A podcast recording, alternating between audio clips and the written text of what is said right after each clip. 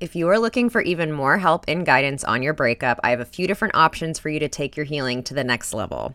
I have four different online courses depending on what stage of the breakup that you're in, from beginning all the way into moving on after heartbreak. Or you can bundle all of my courses together and use the code podcast to get $25 off my course bundle. I also have my 30 day no contact challenge to help hold you accountable in going no contact with your ex.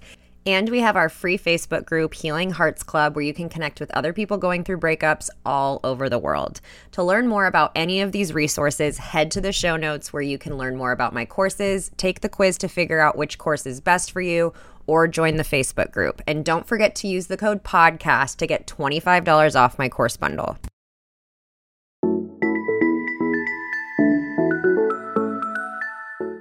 Welcome to the Heal Your Heartbreak podcast with your host, Breakup Bestie, aka me, Kendra. Breakups are hard, but you don't have to do it alone. Each week, I will be taking you through a different topic as it relates to breaking up, healing from heartbreak, growing in your single life, dating, and getting back into happier and healthier relationships. The goal of this show is to provide support, hope, tips, and to remind you that above all, this too shall pass.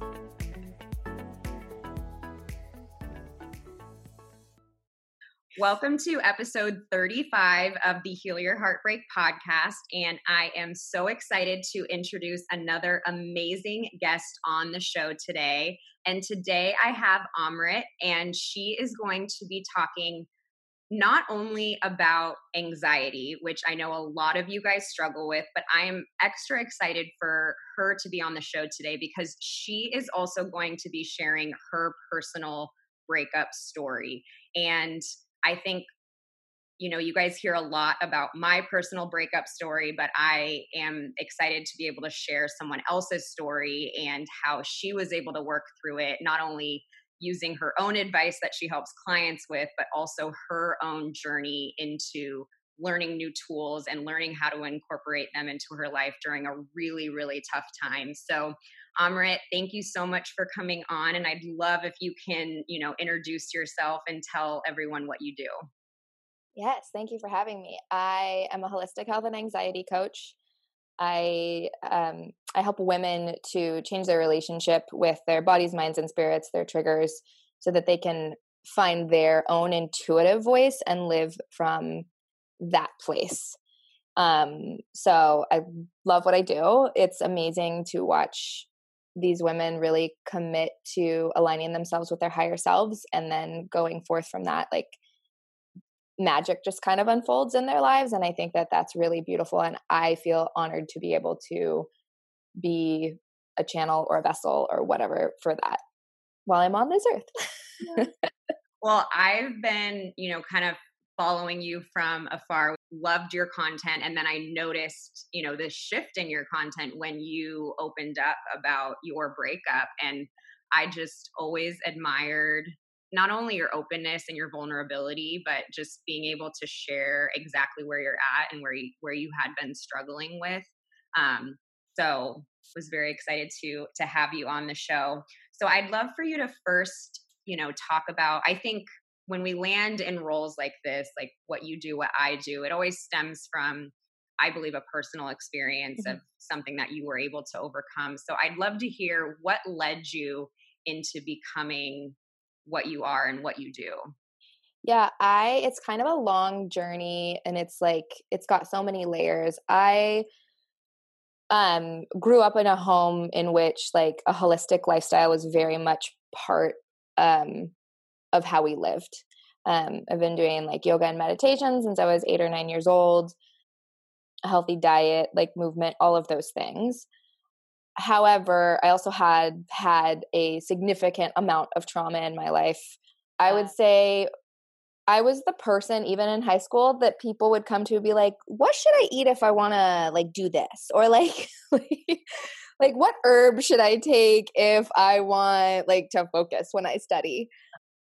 And so about 4 years ago i want to say i it just started to be a um a pattern. Like people were coming to me and they were like, you've been through a lot, but like you seem so calm and like so not anxious, but you say you struggle with anxiety. Like, what, what do you do? Like, how do you do that?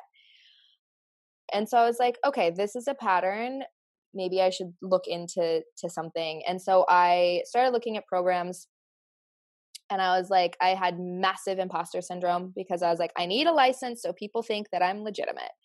And so I went to IIN, um, which was a great program. Of course, teaches you like nothing about anxiety, but like helped me to build a business and helped me to just learn more. And I've also gone to herbalism school since then. And I would say when my life really started to fall apart in my marriage, I would say that was like 2015, 2016 that's kind of when the bulletproof coffee trend started in the United States. And I was like, I'm going to try this out. And I started researching herbs. I'd been taking ashwagandha since I was a teen. So I was like very familiar with some of the Ayurvedic herbs. And I started like making this morning beverage be part of my morning ritual and it was there was something very healing about it like every single morning i'd be like what do i need today and i'd go in and i'd make this latte and i'd put it in a beautiful mug and i would sit and i would sip it while i would journal or i would meditate and that experience it sounds so simple and so small helped to it was that grounding force that helped me to stay grounded through some of like the hardest years that were to come and so then people started asking me about that and what I was doing there. And somebody came to me one day and she's like, I can't function. I'm constantly anxious. I have like it's all I think about and it just spirals. And I was like, I totally understand. I think I have some ways that I can help you. And we started working together. And within like a couple months, she's like, I woke up this morning and I had no anxiety, and I've had anxiety for my entire life and like what you're doing is magic and i was like well the reality is i'm giving you these tools but it's you're doing the work. Like it's uh, it's not me. Like i'm giving you these things you may not have been aware with of but you are the one that's doing the work. And so that's when i started really just being like okay i'm here to help people. I'm here to show people that you can quite literally go through hell and back and come out on the other side and not only just survive but like thrive and love your life and live from a grounded connected place because the reality of anxiety is it happens when we're not in our in the current moment and we're not in our bodies we're future tripping we're past tripping we're past tripping that's leading to the future tripping and like it becomes this like for lack of better word, like mental masturbation that leads nowhere. And so that's kind of like how that journey of starting to work with women started and it's unfolded it's evolved I, I i collect new tools trying new things with clients all the time sometimes you try things and it doesn't work for that person so you have to go back to the drawing board and and um it's it's just really work that like I feel like that just needs to be done. I think so many people today struggle with daily anxiety. And then like for somebody like me, I also have PTSD. So I don't just have anxiety, I have anxiety induced PTSD and PTSD induced anxiety. And so there's like so many layers and people don't understand you can be anxious because you're dehydrated. You can be anxious because you're tired you can be anxious because you're in an environment that's not supporting you and you might not be aware of that but your body is lit up and is like this isn't working for me. And so it's not just you're anxious because you're in your mind there's so many elements to it and that's why the work is so um intricate. Yeah. Yeah. Wow i have that was amazing. I feel like i have, I have so many things i wanted to touch on with that. I you know, as someone who struggled with anxiety most of my life, and I think when I was a kid, I was like a ball of anxiety, like couldn't fall asleep at night when I was a kid. And I would always utilize like extracurricular activities like i was in like every club at school and and i didn't realize that i was trying to solve my anxiety yeah. through just overdoing and that's always been my style of dealing with my anxiety is like overdoing things because i don't want to feel how i'm feeling i don't want to be in my body mm-hmm. And then i think once i got sober it, everything just came like it was like I was driving in a car really fast for a really long time and then I had to slam on the brakes and like everything in the trunk flew to the front and it was like okay I have to to learn how to to deal with this anxiety because I I can't drink it away anymore mm-hmm. I can't smoke it away anymore it's like I, I I have to learn how to live with this in my body and and I loved that you touched on that like morning grounding routine because I always thought I was like I'm spontaneous. I don't like I like traveling. I don't I don't like routine. I don't like schedules and and then, you know, a few years into my sobriety, I remember I I like every time I got home from a vacation, I would be a disaster. And finally someone pointed out like I think you're just someone that like has to live in routine. And it's mm-hmm. like I mm. finally had to realize that morning routine whether it be 10 minutes, 30 minutes, if I don't start my day like that, it's it typically like does not does not go very well. So that's yeah. something that I always encourage. Always on my first calls with my coaching clients, I ask like, "What does your morning routine look like? Like, how do you start your day?" Um, because it's just it's so. I don't know. I you know I think I used to think that your morning routine had to be like an hour or so, and yeah, just learning like you can just start so small and it can make such a big difference. I we are creatures of habit and I think we allow the mind is the most beautiful thing. It's also the darkest, most hideous thing. Like it can take you from one side to the other. And like that's something I focus on a lot with my clients. I'm like, your you your mind will make you believe anything. And it's also beautiful because it's like it also protects you. So your body stores everything and it's always there, but your mind is like, "Oh, I don't remember what that happened because it knows like that's something maybe you can't handle right now or or maybe not now is not the time in this place." And the thing with the the daily routine is that you get it's not about it this is the biggest thing that I talk about with clients is you don't want it to be habitual. You want it to be a ritual. Mm.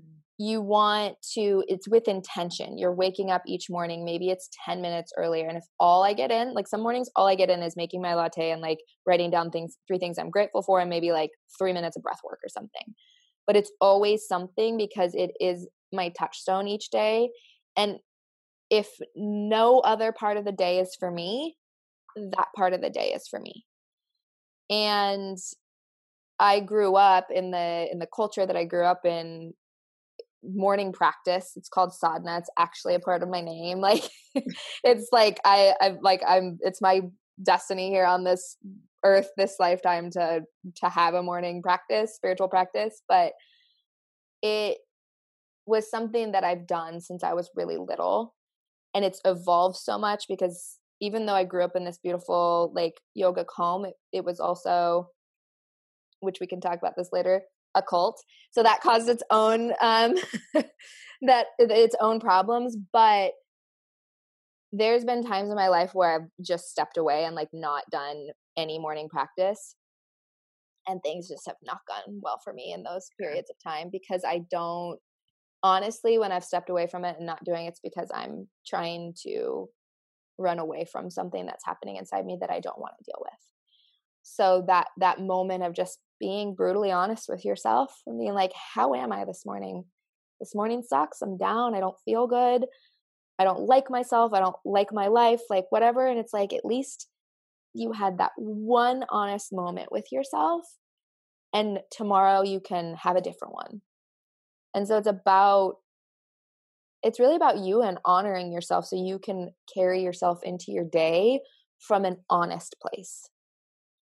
I love that and I I find myself doing that too. The times I have stepped away from like my thing is journaling every mm-hmm. morning and the times that I step away from that, it's always because there's something that I need to journal about that I'm not doing. Yep.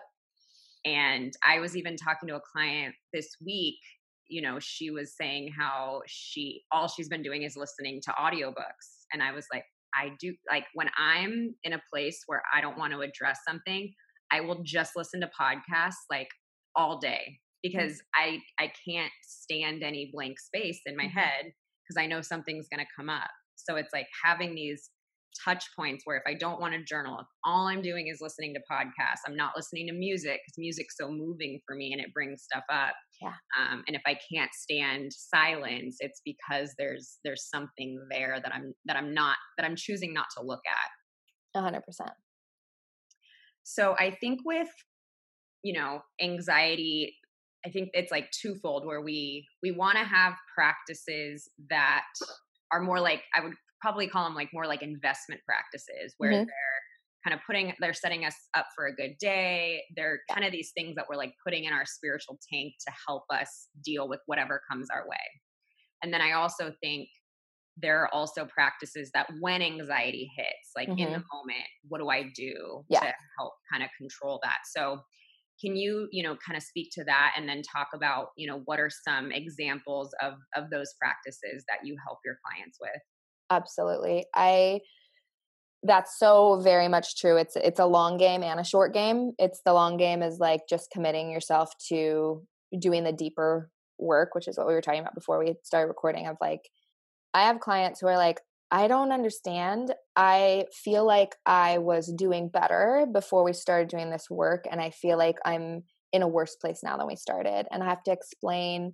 My favorite analogy is you know, when you go outside and it's cold and you don't have gloves on and your hands freeze, and you come back inside and there's that really uncomfortable moment like where you like stretch your hand and they're tingling and they're burning and they feel like they're on fire but they feel like they're on ice at the same time until they finally like thaw out and warm up. It's kind of what starting a healing path is like. There's going to be uncomfortable moments and that's why people avoid it because they don't want to get into those uncomfortable moments but what they don't realize is they're already uncomfortable all the time it's just a different type of discomfort.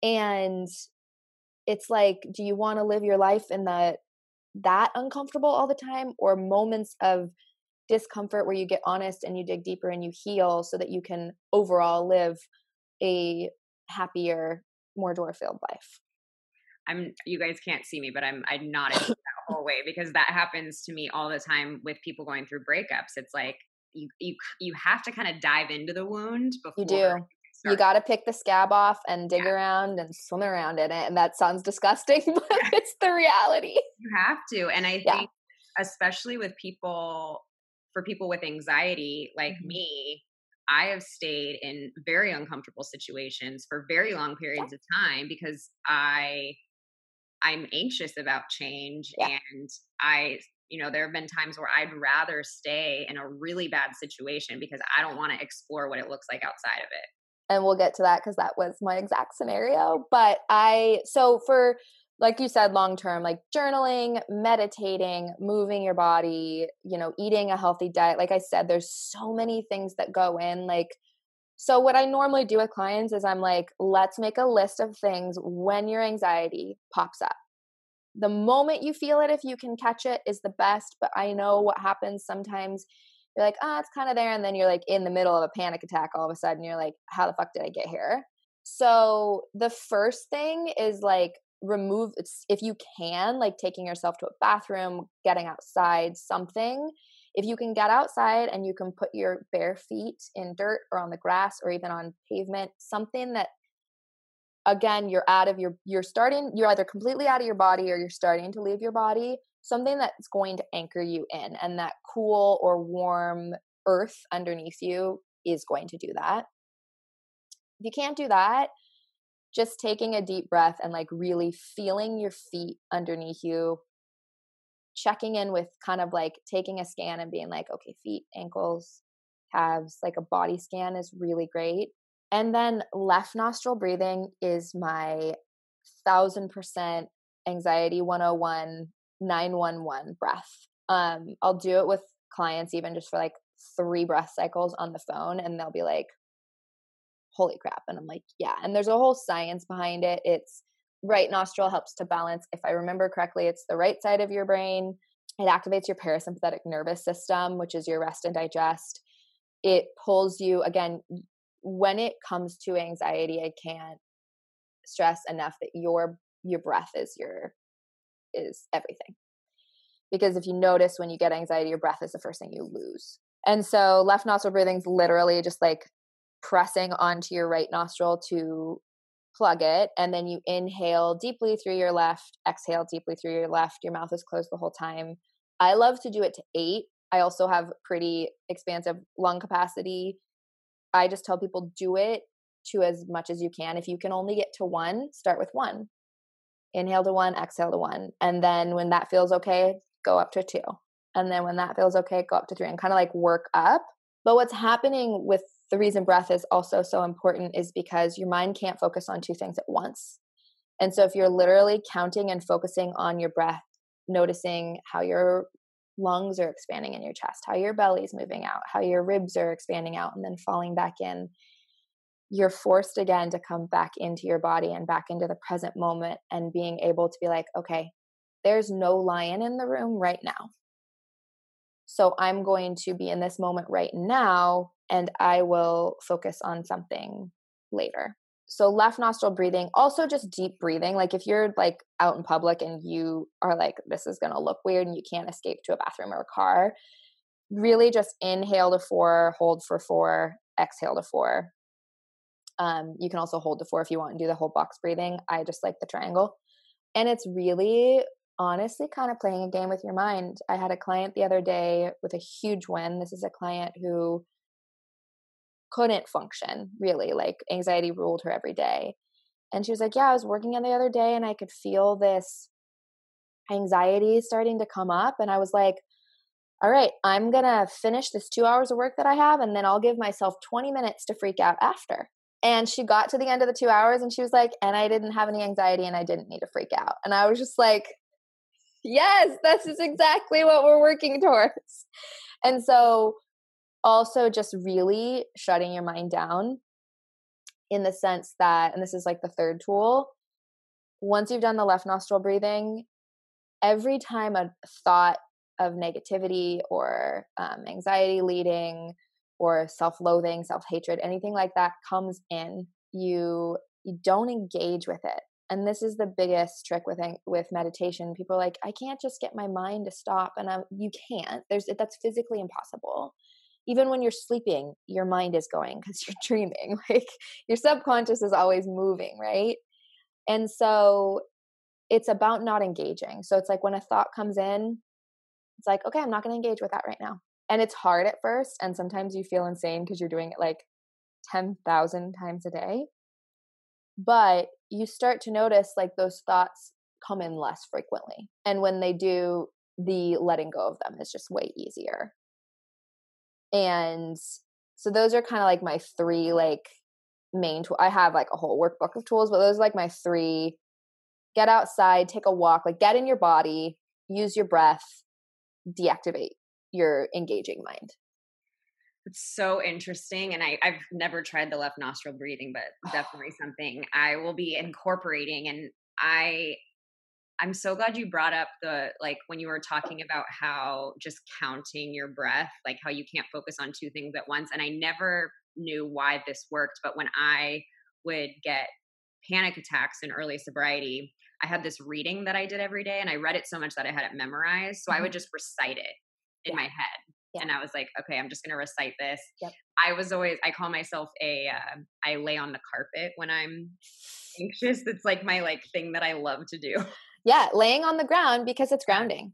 Yeah. There's a reason that works because it is quite literally you're grounding yourself. Yeah. Yeah, but getting yeah, getting outside, laying down, like reciting something in my mm-hmm. head always worked really well. And I'm also so glad you brought up that point about meditation because I I didn't grow up in quite like as like progressive spiritual family as you did, but I will say my dad's meditated since I was born, and mm-hmm. he's you know very much into that. And when I was struggling with anxiety, he would always, you know, kind of push me to try it. And I had that same thought of like, I'm just not good at it. I just can't do it because yeah. I can't shut my head up. And then finally, someone's like, it's a practice. Like, mm-hmm. you might, in a 10 minute meditation, you might get 15 seconds of, of quiet. like calm, of quiet. And yeah. then as you keep doing it, it might go to 30 seconds or a mm-hmm. minute and just being able to learn how to you know let those thoughts just pass by and i've tried you know i've tried different like visualizations things mm-hmm. where i see like a thought as like a boat on a river going by or a car going by or my mom would always teach me the trick when i was little because i just had such a hard time sleeping because i was anxious and she would say okay when a thought comes in like think about it like a balloon and then just visualize yourself like letting it mm-hmm. go um, and so meditation I'd say probably in the last year I've finally like have committed to to doing it regularly and that's another thing too that I tend to avoid when I yeah. Oh, a hundred percent. And that's the thing about meditation. I my relationship with meditation has evolved and changed so much. I used to think unless I got up at 4:30 every morning and did an hour of yoga and an hour of meditation, that's the only way I could be like a spiritual being which is so wrong. So don't, don't take that and think I'm saying that's right. It's so wrong. Meditation is a thousand percent not about that moment that you're sitting in meditation. It's a thousand percent about learning to discipline your mind. And I don't use discipline in like a regimented way. It's more of like you have to learn to be able to look at these shadow thoughts and not let them consume you. And that is so easier said than done. But what happens when you give yourself that 10 minutes every day, or even I tell people start with three minutes, like just do three minutes of left, left nostril breathing every morning, and you will notice overall your anxiety will be less because you're priming yourself for that. And your body will also learn, oh, we're we're relaxing now because you're doing the left nostril breathing, so it'll work more quickly. But it's about when you're not sitting on your meditation pad and something happens uh, and this is a very like buddhist philosophy but of like non-attachment to the scenario that's happening and all of this stuff i'm saying this is not easy work i'm not it's yeah i i still like you said i still avoid meditation sometimes i still like I said, I have PTSD. I have episodes. I will have panic attacks. I just know how. I think the biggest thing that happens is people feel a panic attack coming on or feel anxiety coming on, and they get anxiety about their anxiety.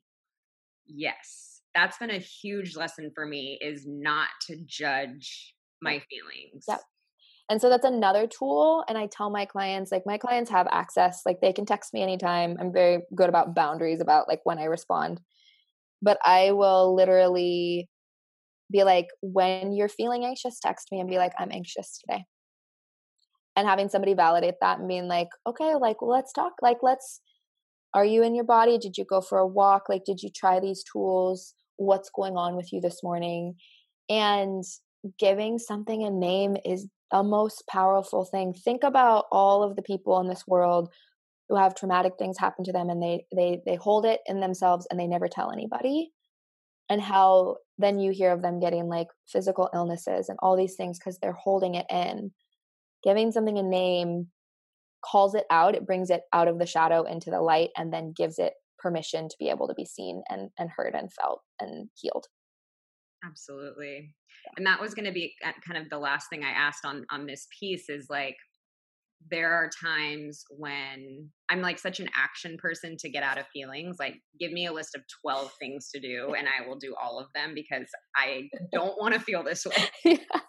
But there are times when I might meditate and journal and exercise and drink water and get a good night's sleep and yeah. eat really well. And I still feel anxious. Mm-hmm. And just having to be like, okay, this is, I'm just anxious right now. And it, there's it's not that there's something wrong necessarily like it's just there and i kind of just and then so like how do you help people learn to accept that there are days when it's just yeah. like that it's so true like there's those days where you go down the list of everything and you're like this isn't working. Um, it's a couple things. I think it depends on the person exactly what's going on, but part of it might be like, what is it that you're not wanting to look at? Let's like look at that. Like, is there something underneath that that's like, are you not processing some anger? Do you really just need to cry? Like, do you need to go scream into a pillow, put on some Eminem and like rage and thrash your body around? Like, what is it that you're avoiding is one of them. And then the other thing is like some days are just like that. And that's when you pull out like your CBD or like your kava, some reishi, like you you pull those things out and you're like I'll try this. And some days it's just surrendering to okay, today is going to be an anxious day and it is what it is. I'm going to do my best to continue like to breathe and keep myself in my body, but this is here and it's uncomfortable and and I hear it and it's okay and that's the thing is like we're so afraid of it.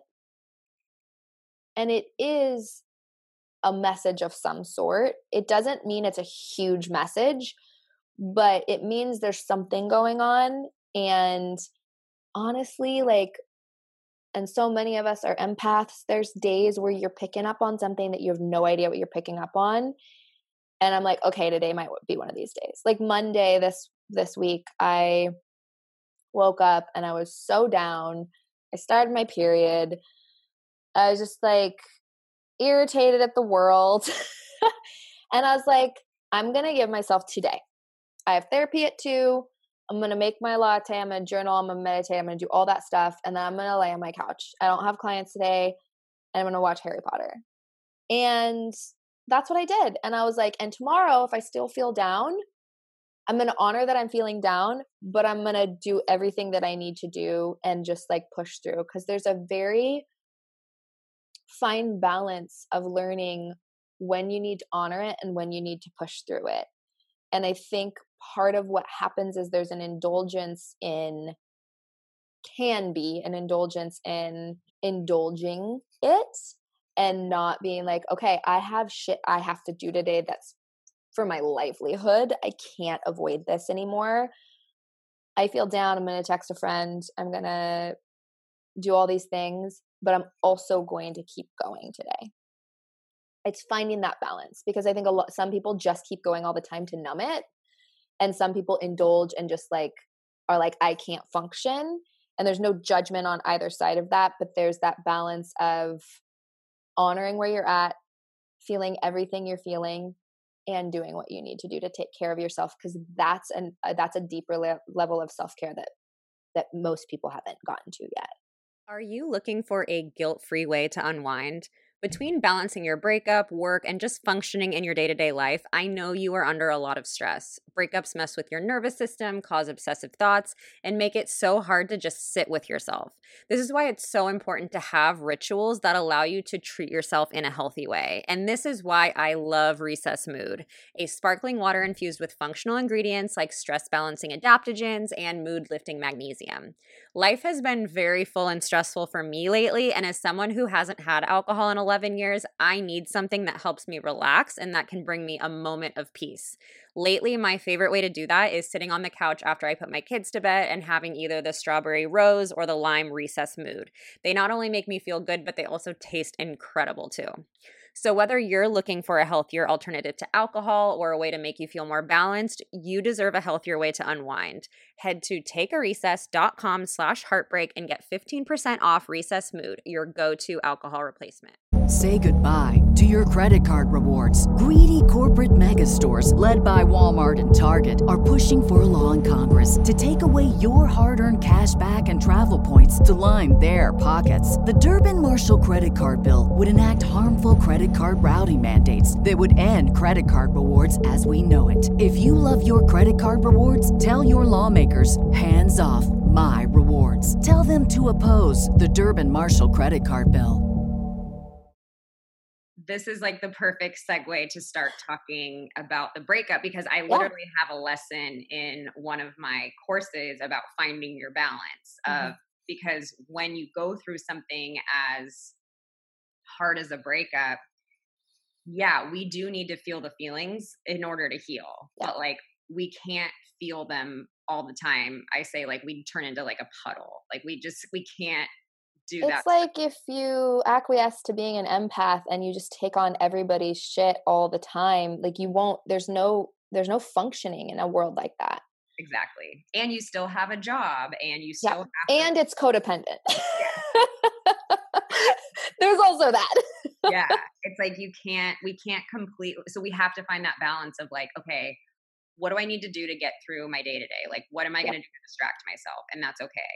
And yeah. then, like when I have the capacity and the space, like how am I gonna move into that? Mm-hmm. Let me feel my feelings. Like let me pull out my journal. Let me do this stuff. But like we don't necessarily have to do it's not like we're going to do we can't distract ourselves for six months straight and then no. like, have everything come up and once. then have it just be healed yes yeah like, a lot no. of people believe that because yeah. they've distracted themselves into thinking that they have healed so i would love for you to you know give you know description of of your breakup mm-hmm. and you know i'll get into more like i feel like this is like probably where the rubber met the road in terms of being able to like help yourself as you've helped yeah. so many other people. Um, and I want to make a note I will be bringing her back on for a part two of this episode just because her story is so beautiful and what she, what came out of her breakup, I think is really beautiful in, in the terms of, of codependency. And so I think, so we will definitely be having her on to talk more about codependency. But in terms of, you know, the anxiety and mm-hmm. everything that went into that, I'd love for you to speak on that. Yeah. So my ex, I was married. Um, we were together for 12 years, married for eight. And to be truthfully honest, it was never a healthy relationship. There were like, of course, there's always like silver lining moments, but when you're in it and and you you don't want to go through that discomfort of getting out. You cling to those silver lining moments and you're like yeah there's all this but like the love is this and like there's this and this and this. And i'll say we we grew up we had very similar traumas. Um, we grew up in the same community together so we understood that from each other and we very much trauma bonded. Um, which if you don't know anything about it i just recommend you look it up because it's uh, it's really eye opening and i think once I learned about that, I was like, well, shit. Oh, this explains pretty much everything. He struggled with addiction. Um, and it was a emotionally and verbally abusive relationship. Um, but there was like this element of like, but he makes me feel so safe and like, um, but he's provided so much protection for me and all of these things. And we did a full formal like connection where we talked about everything that happened in relationship to addiction. And i thought that was like a new starting point. I was like everything's out on the table. I know everything. I'm willing to forgive and and move and move forward. And that just didn't happen. Um my mom got sick january of last year and had to go through a six month chemo process. And in that time, it he the person that I thought was so, going to be there for me to support me through that was not, and it just got really ugly. And there's kind of two turning points of like he actually was like, I want a divorce and i was like let's try a separation like let's just like take some time. I'm a big believer in separations. My parents separated for 4 years after 25 years of marriage and got back together so i was like maybe maybe that's something. And i i'm gonna i'm gonna be very honest in saying like when we separated i was very much like we are getting back together. Um so i moved out i got my own place for the first time in my entire life. Um I was terrified, like to say the least. I very much came from the mindset that we were soulmates and there was nothing we couldn't work through and I I nobody could love me like him and I was never going to find a love like that again and I wasn't going to be able to survive without him. And the two turning points was one I was talking to Danica one day and she asked me, how long I'd been keeping him from his bottom. And I was on a walk and I literally stopped walking and I was like, honestly, probably 12 years. And she said, That's a good answer. As long as you're there, you are the bottom. And there's no nothing underneath you. You will be the blame. You will be the reason for everything. And I was like, it's a hard pill to swallow, but you're probably right. And then the other one was my mom and I were talking, and she goes, There's no way in hell if you had a client that was in this scenario that you would support them in staying. When they're coming out of a relationship like that, I go, If your best friend was in that relationship, what would you tell her? Yeah. Like we we have different standards for yeah. for other people, but not the same for mm-hmm. ourselves. Mm-hmm. Yeah. And I so we separated. I got my own place and within by October, that was in June. By October, I was like, I can't go back. I can't. Yeah, right now sucks. This is so painful. I'm. The divorce diet is really fucking real. There were days where two bites of yogurt is all I could get down. And it was like this vicious. I remember sitting in my therapist's office pre COVID and crying, being like, I'm so hungry but I'm so nauseous. And I'm hungry because I'm like, I'm nauseous because I'm hungry, but everything I think about eating makes me nauseous. And it was like somebody who comes from, I never had an eating disorder, but I definitely have body dysmorphia and like some disordered eating. It was just trigger. So it was like adding another trigger on top of, on top of that. But I was like, I I can't risk another relapse. I can't risk being lied to. I can't risk the gaslighting and feeling insane anymore. Like, I deserve better than that. And I didn't think that I did, but now I know that I do. And I just couldn't. I was like, if I go back, it's going to say far more about me than it does about him. Mm-hmm. And that was the thing that kept me going.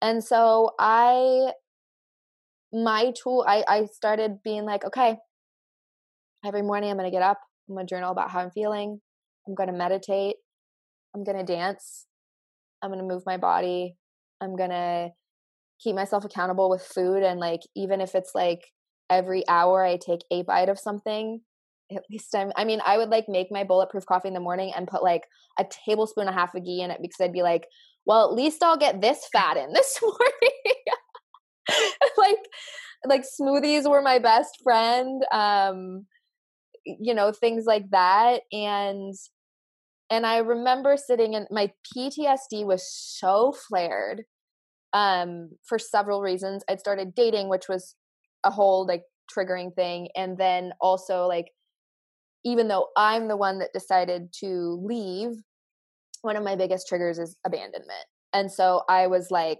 my body was my brain was on fire all the time. And so my therapist was like, You don't want to do prescription medication, which is totally fine. How do you feel about like using cannabis right now? And I was like, I'm open to it. Mm-hmm. It changed my life. I'm a huge proponent if that's something that feels good for you. I also know there's other like elements to that.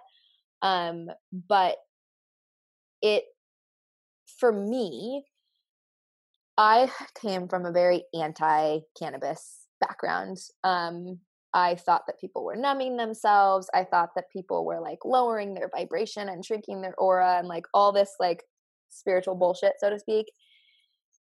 And for me, in the way that I was using it, what it allowed for me to do was feel my emotions actually even deeper, but from a different perspective and not react to them.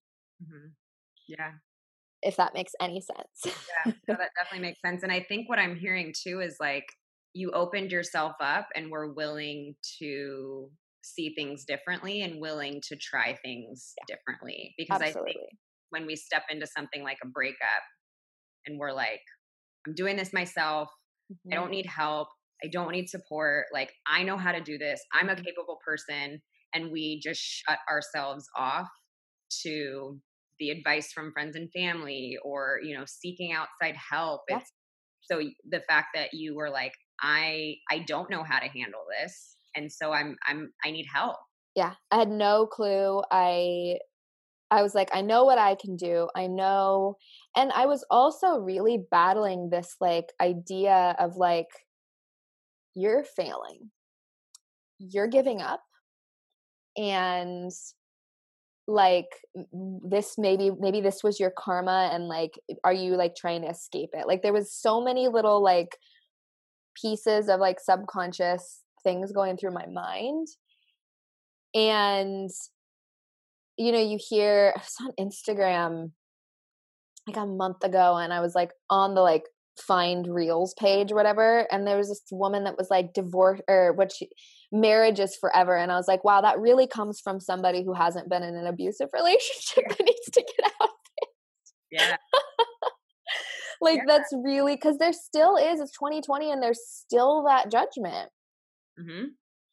and with addiction too the partner gets blamed for so much shit and that's where like i started really and like i this will be a segue for next time but like really digging into co- my codependency work and and like i told you before we started recording 4 years ago if someone called me codependent i would like have the most ridiculous reaction to it. I would be so reactionary. I'd be like, you don't know what you're talking about. I'm not codependent, blah, blah, blah, blah, blah.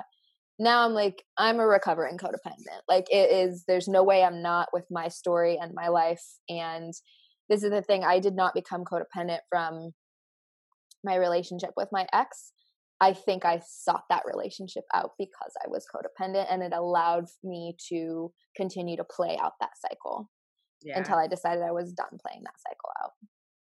No, absolutely. And I think I think when we go through a breakup, there are, you know, I've said this on this podcast before, but there it's like an onion. It's like we have to mm-hmm. dig through different layers. But I also like I don't think we have to get into the deep stuff necessarily like right away. Sometimes in the beginning it's like how am I just gonna like make it through the first month or how am I gonna make it through today? And then when we're ready, I think more will be revealed as to, you know, what's coming up. Um, and I want to, I thought it was really interesting, you know, you speaking about what you did right after the breakup and t- like without looking at the extra help that you got but you you basically said like you did the same things you were doing before. I did but i got really honest with myself about it. I was yeah. again like i wasn't habitually doing it. I was making it my time and I I knew I couldn't do the future journaling. I will say that like that was something I did really I was like when things were really falling apart that was just I was like desperately like putting that into like that future journal and I remember moving like this place that I'm in now is the hugest sign of our power of manifesting because the way it happened was the house we were in, we were going to just sign another lease. I was going to stay in it and get a roommate. And then, like, the closer it got, I was like, I do not want a roommate right now. Like, that's the last thing I need is somebody in my space. And so we decided to like give up the house. It was like the day we had to give them our notice of whether we are going to sign a new lease or not. I went to a coffee shop. I'm like, I'm going to go look for apartments. Um, I probably emailed 30 places. Not one did I hear back from. I had that morning sat down and written down everything I wanted in my journal. I was like, this is what I want. Like, and it was, it was physical things, but it was also like a place I can heal, like a place I can find myself again. Cause I didn't realize until I was two, three, four months out, I had completely lost myself. My light was almost completely gone. And I, because I poured everything into somebody else mm-hmm. and nothing into me. And I felt like a fraud too because I'm like I'm coaching people to live their best lives and I'm not honoring my own life. Um, I'm living for someone. I'm living in hopes that somebody else lives up to this expectation that I want them to be, and they probably can't do that. Like some people just don't have the capacity to do those things. And it wasn't and anything against you. You know? Had nothing to do. I said to him once, I was like, why am I not enough for you to do this? Why am I not enough? Yeah. And it had nothing to do with me. like yeah. zero. But you it feels so personal. Absolutely. So I wrote all these things down that I wanted, and I'm on next the next door app, and it's like one bedroom apartment, like nice area in Portland. And I called him, and he's like, he's like, don't just come look at it. Like photos don't really do it justice. And I walked in the front door, and I literally was like, this is my home. Like no, like, and I was like, can I have 24 hours? Like this is the only place I've looked at. And the next morning, I was like, I'll take it. And I moved in like two weeks later and so I was like, wow, when you make a decision that aligns with your higher self, the universe is like, girl, here's your reward. and every day I wake up and I'm like, this is my place. And that was the other thing that unfolded after being away from it for months is like, I realized how much I dressed for somebody else, how I talked for someone else, how I like didn't do all these things. And I was like, interesting how much of myself have I been holding back for how long? And so I went this process of like, who's Amrit Sadna? Like, who is this woman? Like, rediscovering who I am and maybe discovering who I am for the first time, experiencing myself in relationship to other men and how what I'm willing to tolerate and what I'm not willing to tolerate, and and in relationship to female friendships and all of these things kind of unfolded and i will say even though the last year and a half has been really hard it doesn't compare to the 12 years of not feeling safe really and even with all the shit I've dealt with with dating and a divorce and like all of that, I'm still happier than I've ever been in my entire life. And every morning I wake up and I'm so ridiculously proud of myself that it's worth like all of it. Yeah.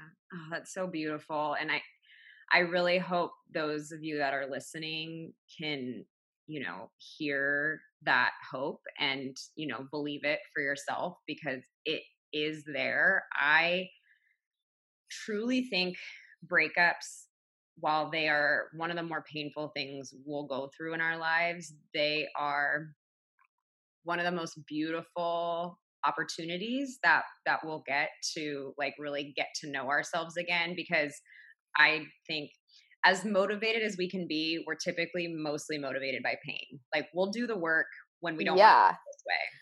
So breakups provide a large amount of motivation in the form of pain. And so the fact that so you you know you typically have two choices like are you gonna you know let this keep you stuck which for long periods of time or are you gonna harness this and do what you did and like let me dig into this a little bit deeper let me look at some patterns that i've had my whole life like yep. what can i how can i harness this and use it to my my advantage um yeah. and then the last question i have for you in terms of anxiety and it was something that you had mentioned to me before is when it came to like you deciding to to walk away you talk about the difference between anxiety and intuition and i think a lot of people who are either in a relationship that they're not sure about they'll say like they have this voice in their head that's like this isn't right this isn't right and they're like oh i'm just overthinking it like i'm being you know i'm being too hard on the person i'm doing all these things so they write it off as like mm-hmm. anxiety or anxious thoughts but then there's these like very deep guttural feelings that we get that i believe to be like our intuition how do you how were you able to make that differentiation to walk away and then how like how do you help people determine what is the difference between anxiety and intuition yeah, absolutely. I think my body had been screaming at me for a really long time. You know, I had like in the last few years of our marriage, I'd put quite a bit of weight on to it's funny to make myself bigger but also make myself smaller because make myself less not saying that weight's less attractive, but like to kind of hide myself yeah. more. I'd been getting like I'd been getting sick a lot. Like there was just like a lot of things that were were lining up and I just I wasn't listening and anxiety is a is a physical feeling. Yes it's what's happening in your mind but it is a physical feeling. And for me anxiety like sits my anxiety will sit like anywhere from like my chest my solar plexus to down into my stomach. It depends on like what's going on but like it kind of like sits and it moves around. And it has like a frantic like fluttery ungrounded feeling. Intuition there's none of that. It is a knowing. And yeah you can like mind play with it and like turn it into anxiety but like it's a it's like a it's literally like a root is like pulling you down into the earth and there's nothing that can change what that feeling is. Also find that even if my intuition is telling me something that i don't like it's still very calming yeah a hundred percent you're like uh I do not like that. Yeah. I do not want to feel that, but whatever. yeah, I don't like this, but it's it's like I I loved what you said about anxiety being very fluttery because it is. It's like yep. It's very shaky. It's frantic. It's it's scattered. frantic. It's phonetic. It's like it's it um it's very ungrounded. Um and I find that for me, like I said, it was a moment of he actually like left the country. Like we in like August, I think he like took off to go for these travels. And it was December. He'd been gone for a couple months and it was December and I was like I want this marriage to stay in in in this year. I don't I'm done. It was such a like non-moving feeling in my body because every time I thought about going back, the anxiety would like just like ramp up immediately. And so I actually filed without telling him because I knew he would try to convince me otherwise. Because at that point, it had flipped. Like he wanted to get back together, and I was like, I just can't. Like, I do love you, but my idea of love is really fucked up, and I can't trust it right now. And so I need to like I love you. I care about you. I really wish you the best. I hope you heal. I hope you find happiness. But like, I can't do this to myself. Mm-hmm. And so I filed, and then I had to tell him I filed, which was a whole thing. But it was such a grounded feeling. And once you learn, like, once you start to tap into that muscle flex of like, I literally just talked to a client about this yesterday. Um, and I said, she's trying to pick between two different jobs. And I was like, picture the job you currently have. Feel like, close your eyes, feel how it feels in your body, feel how it feels when you go to work. Like, notice what's happening. And then let that go. And then picture this potential job and like feel that. And just notice which one like feels grounded. And she was like, yeah, I got it. Like that's exactly like I know exactly what you're talking about. And I think a lot of people misconstrue anxiety as intuition because they think they think that that anxiety is telling them like this is wrong or this is right or whatever. But intuition just doesn't work like that. It's not it's not fr- it's never going to feel frantic. Anxiety or um, intuition's never going to feel frantic and once you get used to that feeling it it really does just start to like come into play and like you're like okay that's that's definitely intuition and that's anxiety. But i know why people do confuse the two because we pl- like we play this game that anxiety is like some telling force. Yeah. Well i hear i hear about it a lot with people after they go through breakups they'll say like I still love oh. him. I still like I still miss them. So that must mean Mm-mm. that I meant to be with them. And I'm like, Mm-mm. unfortunately, that's not what that means at all. It's just, you know, that's your anxious thoughts. And of course, like you were with someone for a long period of time. Of course, you're going to miss them. Yeah. It doesn't mean anything though. It doesn't mean anything. Yeah. And I, it might have been your post actually it was months ago and it was like you can still you can m- miss something and not want it back yeah and that i actually wrote down and like put on my refrigerator because what I struggled with was my codependency coming in and being like, I miss him, but I don't like it was a guilt. It was like, but I don't want to be with him. Interesting. Yeah. And does that make me a bad person? Like, I know all these things about him. He has so much trauma. Like, it's not his fault that he has all this trauma. Like, all the things we can rationalize and all the things I rationalized for 12 years. But then I was like, no, it's okay. Like, I can miss him. I can have a love for him and I can not want him back. Yeah. And I think the biggest thing with breakups and like letting go is a rejection, I truly believe, is the most painful thing that we can experience as humans because we're meant to be with people. We're meant to have community. We thrive that way. Like you hear about these people that go off into the woods and die at like 65 and they don't know why they died, but they were alone and they didn't have connection and they didn't have community, right? And so part of it's rejection, but part of it is this I might be stuck at, stepping out on a limb here, but I was holding myself back. Yeah. From who knows what kind of like potential greatness I could have in this life for fear, for not believing I deserved any better, for all of these things. And if you're questioning whether you should be with someone or not, taking space is the most beautiful thing you can do because it can do one of two things. You can be like, actually, really do want to be with that person. Or it can be like, actually, I really do not want to be with that person. And that's why people are terrified of it because they are attached to the outcome.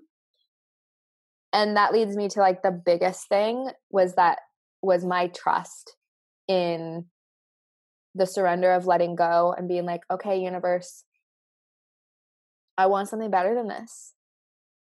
What do you have for me? Guide me.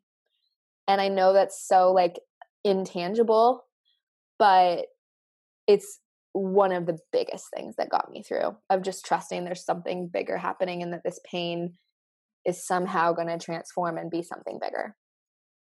That's so beautiful and I I I tell people that because I believe that to be true for everyone that's going through a breakup. Like there's mm-hmm. something so beautiful out there. But I also know that if you're just going through a breakup, it's probably not what you want to hear like right now. But I tell people it's like you don't have like just keep it the tiniest little grain of sand in the back of your mind. Like just remind yourself like that is true even if you're not like totally feeling it right now. Like it is true. So it's so important to like remember that it's a blessing in disguise and like remember that by letting go of something like you're always going to be rewarded with something better and where there's space like it will be filled. 100%. But you know it's so hard to remember and it, i'm so glad that you were able to to grasp onto that because you know it's, it's and trusting like it's not my person. Yeah. Like like it's not as humans we're so attached to what we want which is is be- is there's a beauty in that of like you know what you want but like I wanted a child with him so bad. And now I'm like, I'm so glad I did not have a child with him. Like this all would have been like so much harder. And so it's like you look back on these things that you think you wanted so bad, that you were so desperate, you prayed for them, you wrote them down, you're like, I'm gonna manifest this. And they just like never manifested. And you're like, why didn't? And now you're like, I'm so glad it didn't. Like I know why it didn't now. And so just like knowing that yeah, we can have our desires and what we want, but like the universe is way smarter than we are and knows that there's a bigger picture. And it's what people call blind faith, right? Like, of like, but you can't just have blind faith, you still have to also do the work. Exactly. Yeah. You have to, you still have to take those actions every day. Yeah. To, yeah. You can't just wake up every morning and be like, well, I'm sad. like, not yeah. do anything to like transform the sadness. Yeah. And I think that's the biggest misunderstanding of people in general with like manifestation is that they think they just have to write it down and then there's no action that comes from it. And it's like, no, like anything really, truly, most things in life that are worth your energy take work. Yeah. It doesn't mean it has to be hard, brutal work, but like it takes an energetic exchange. Yeah. I love the saying like you can't pray for food while sitting in a cave. Like no, like it's just like yeah. no. You can't do that. Yeah. exactly. I just think you are the most beautiful example of doing the work and being willing to to see things a different way and you know i think your story is going to provide a lot of hope to the people listening to it and i'm so excited to have you on again to talk more about codependency because you know we've talked you know off podcast but we have you know we have very similar stories mm-hmm. with with codependency and and you know still being i would still say like i am such a work in progress when it comes oh i'm not at the end because i don't know if that journey is ever ever done. Yeah. Yeah it's so, it's constant like battling with with how your brain was wired and how you want to be yeah so I'm so excited to have you on again. Can you share with people how they can find you, follow you, potentially work with you? Yeah, absolutely. Um, my Instagram handle is Body Bliss Life. Um, I am bodyblisslife.com. All of my services are on my website. You can um, schedule a free discovery call with me where we connect and see if we're going to be a good fit for one another because that sometimes it's just not um and i'm yeah i am taking new clients right now so that's open and i also have a lot of other offerings of like just herbal sessions like one on just like single anxiety coaching sessions if you just need like a few tools like there's there's a multitude of things available and thank you so much for having me on. I really love talking about I it. I know. We were like t- when we had a call last week and i'm like i have a feeling where we could talk for like three hours. Hours? Um, but i will put all of her info in the show notes but thank you so much for coming on and i can't wait to have you on again. yeah, thank you. Me too. I hope you enjoyed today's show. If you loved it, I hope you'll leave a review and share with your friends. If you're not already following me on Instagram, head to at your breakup bestie, where I'm sharing new content almost every day to join our Facebook group, Healing Hearts Club, where you can connect with thousands of people from all over the world going through breakups, head to the link in the show notes. And don't forget to check out my online courses for more in depth help through your healing journey. I always end these episodes the same way, reminding you to be nice to yourself, stay connected with loved ones, and the biggest reminder is that this too shall pass. I promise. Say goodbye to your credit card rewards. Greedy corporate mega stores, led by Walmart and Target, are pushing for a law in Congress to take away your hard earned cash back and travel points to line their pockets. The Durbin Marshall credit card bill would enact harmful credit card routing mandates that would end credit card rewards as we know it. If you love your credit card rewards, tell your lawmakers hands off my rewards. Tell them to oppose the Durbin Marshall credit card bill.